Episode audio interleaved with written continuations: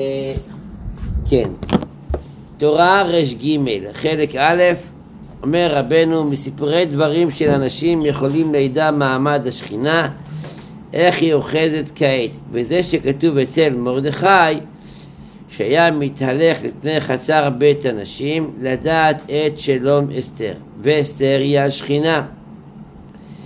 כי מרדכי המשיג זאת לדע שלום השכינה מחצר בית הנשים על ידי סיפורי דבריהם.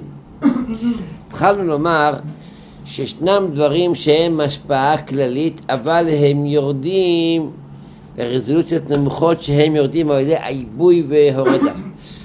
בכלליות רבנו אומר שהאימהות הקדושות כל אחת בתורה היא הייתה השכינה הקדושה בזמן שלה אבל אישה באופן כללי זה שם כביכול של שכינה, כביכול. אני, זה דברים עמוקים, אני טיפה אתן קצת רקע טיפה.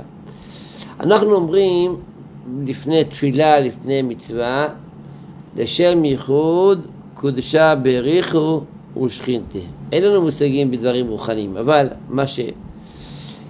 כביכול הוא יתברך עליו נאמר אני השם לא שניתי זוהי מציאות של הבורא יתברך שהיא ללא שינוי אין בזה שינוי.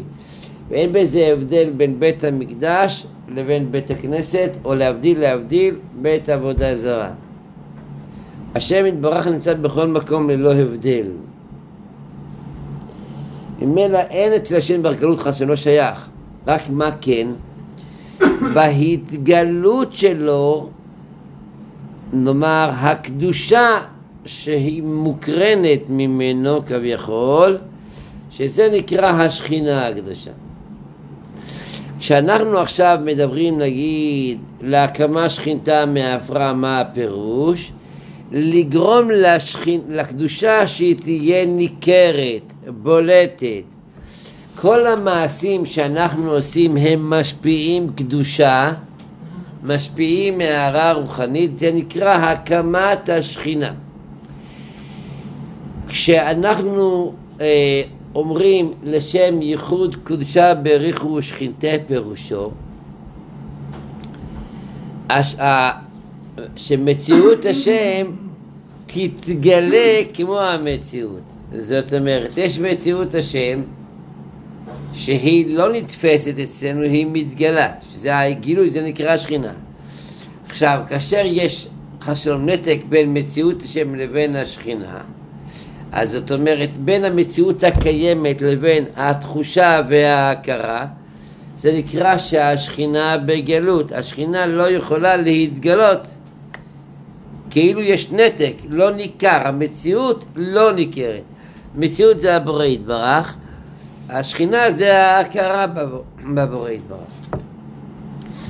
כשאנחנו אומרים שעושים את המצווה לשם ייחוד קודשא בריחו ושכינתא פירושו כדי שהמציאות היא תתגלה על ידי הארת הקדושה שמתרוממת אז זה נקרא שהמציאות מתגלה. כשהיה בית המקדש אז הייתה השכינה שורה פירושו מרגישים את המציאות האלוקית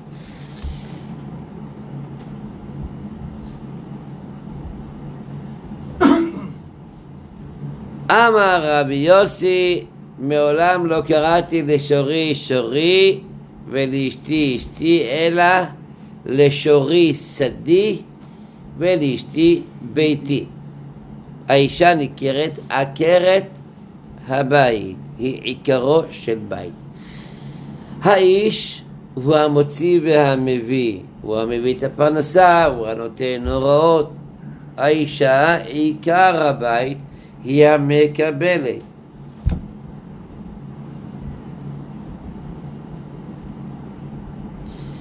כן האישה על בעלה. כמה שהאישה תתייפה ותתקנדר וכולי וכולי, מאוד משמעותי בשבילה איך בעלה מתייחס אל היופי שלה. אם הבעל ידע לנצל את זה, אצל רוב הנשים זה מאוד מאוד משמעותי וגם אם ייראה לה יפה הבגד והוא יעקם את הפנים אולי היא תלבש, תלוי לפי הרמה של העניין, אבל יהיה לה הרגשה שהיא לובשת בגד לא כל כך מוצלח. היא זקוקה, כן האישה על בעלה.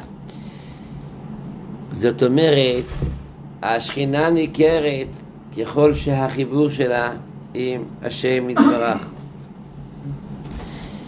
כיוון שזה נחשב כמו משפיע ומקבל קודשי בריך הוא שכינתה, שקדוש ברוך הוא נותן הערה בשכינה, אז גם הנשים זה בחינה של השכינה, זה הבחינה שמקבל, איש ואישה שלא ביניהם שכינה ביניהם, זה הבחינה של המקבל, זה הנשים.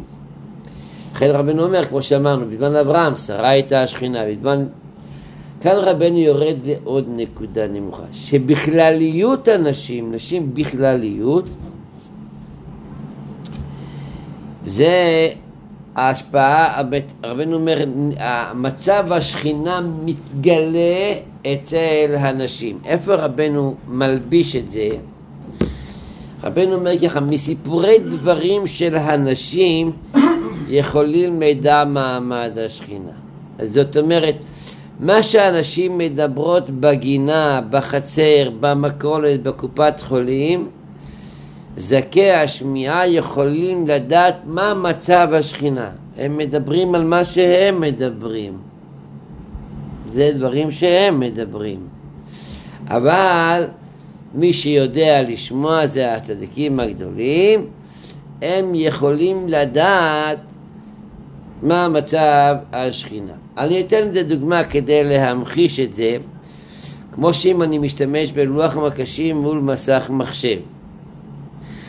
במסך מחשב מופיע או תמונות או מילים מסוימות, אבל בעצם אף אחד לא שולח מילים, הוא שולח קודים מסוימים, שמות כאלה, פולסים חשמליים כאלה, שהם מקבלים את הצורה של האות, את הצורה של התמונה וכן על זה הדרך.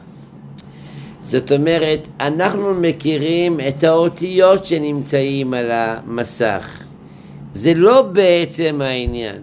בעצם העניין זה הפולסים החשמליים שהם מתורגמים לצורה הזאת של האותיות.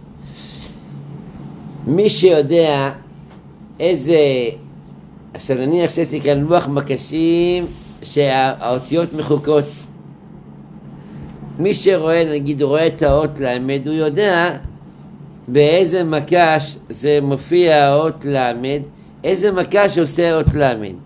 לא שבמקש יש ל', אלא דבר כזה מביא את זה. זאת אומרת, אותו דבר, זה המשל. בנמשל, מה שהנשים מדברות בגלל הפולסים החשמליים של השכינה, לכן הן מדברות על מרידת המחירים, או על החולי, או על. הן לא יודעות מה זה. הן לא יודעות מה זה, כן. עכשיו, גם כשאנחנו האנשים הפשוטים השומעים לא מבינים מה הקשר בין הדברים. אבל מי שיש לו אלה זכי השמיעה שיש להם הצדיקים הגדולים, הם יודעים לקשר בין מה שנמצא במסך, מאיזה פולס חשמלי זה מגיע, ולפי זה הם מכירים את מצב השכינה. זאת אומרת שהם נניח הולכים עכשיו לקופת חולים והם שומעים נשים מדברות, הם יודעים מה מצב השכינה בעלייה או השכינה בירידה לפי הדיבור של הנשים. בוודאי שזהו פלא גדול, זה צריך שרבנו יגיד דבר כזה, אבל ככה רבנו אומר. רבנו מכניס את זה ממה שכתוב במגילת אסתר, כתוב ככה: ומרדכי מתהלך לפני חצר בית הנשים לדעת את שלום אסתר. הפירוש הפשוט, אסתר הרי נלקחה לבית המלך, והמלך נתן לה תמרוקי אנשים.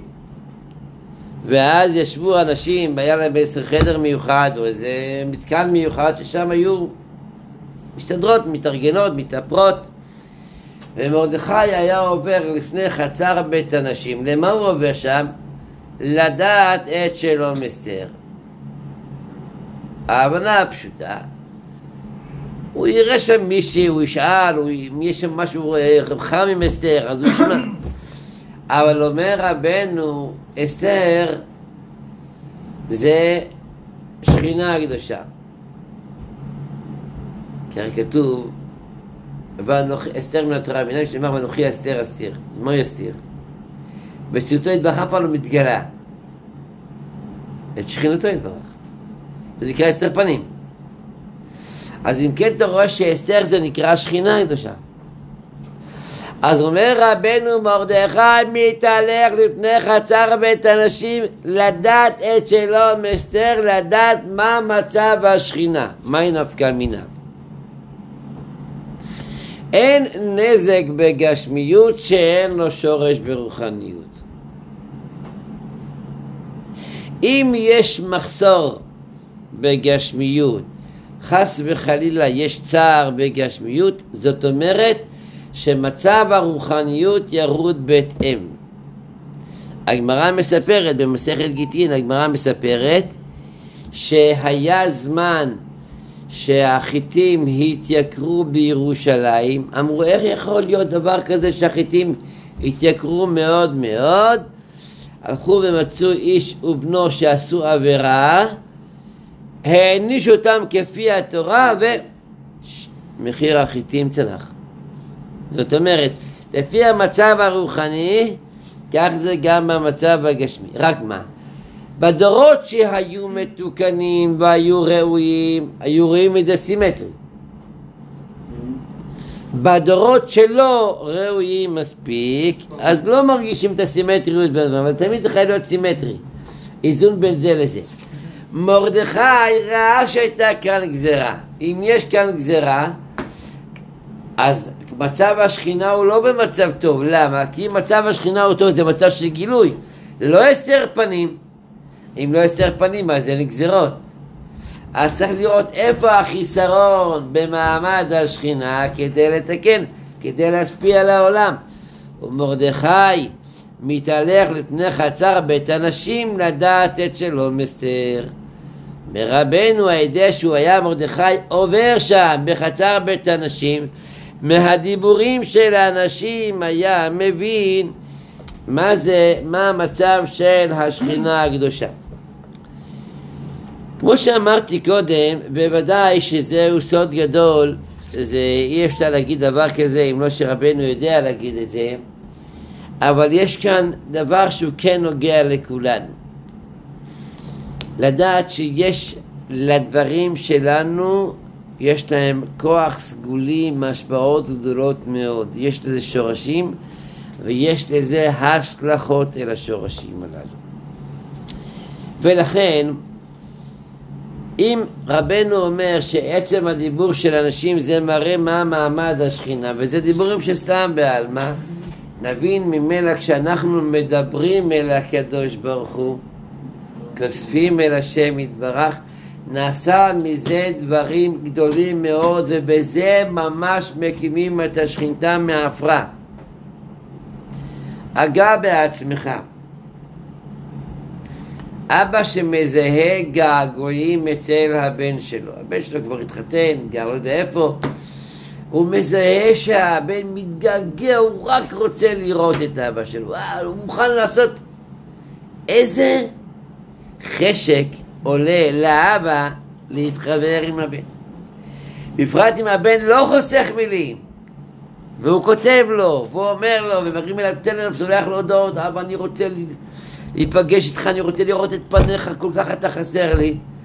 אז ריבוי האהבה שיהיה מאבא לבן זה אין לשער ואין לתאר. וכיוון שגם הבן ירגיש כמה האבא אוהב אותו, אז תתרבה האהבה יותר. זה בדיוק לדבר עם השם. הדיבורים שמדברים עם השם יתברך זה מחבר אותנו אל השם יתברך מאוד מאוד מאוד. זה מדביק אותנו בהקדוש ברוך הוא, וזה גורם שכביכול הוא יתברך, מושך אותו לאהוב אותנו. ולכן הימים האלה שהם ימי הגלות, אנחנו בצער, לא רק מנהגי הצער, צריך להבין שאנחנו באמת בבעיה. אם אנחנו נראה לקדוש ברוך הוא געגועים אליו, אז גם הוא יתברך, יתגעגע אלינו עוד יותר. והחיבה היתרה היא תביא את הגאולה, בגלל שה... איך אמר פעם חפץ חיים?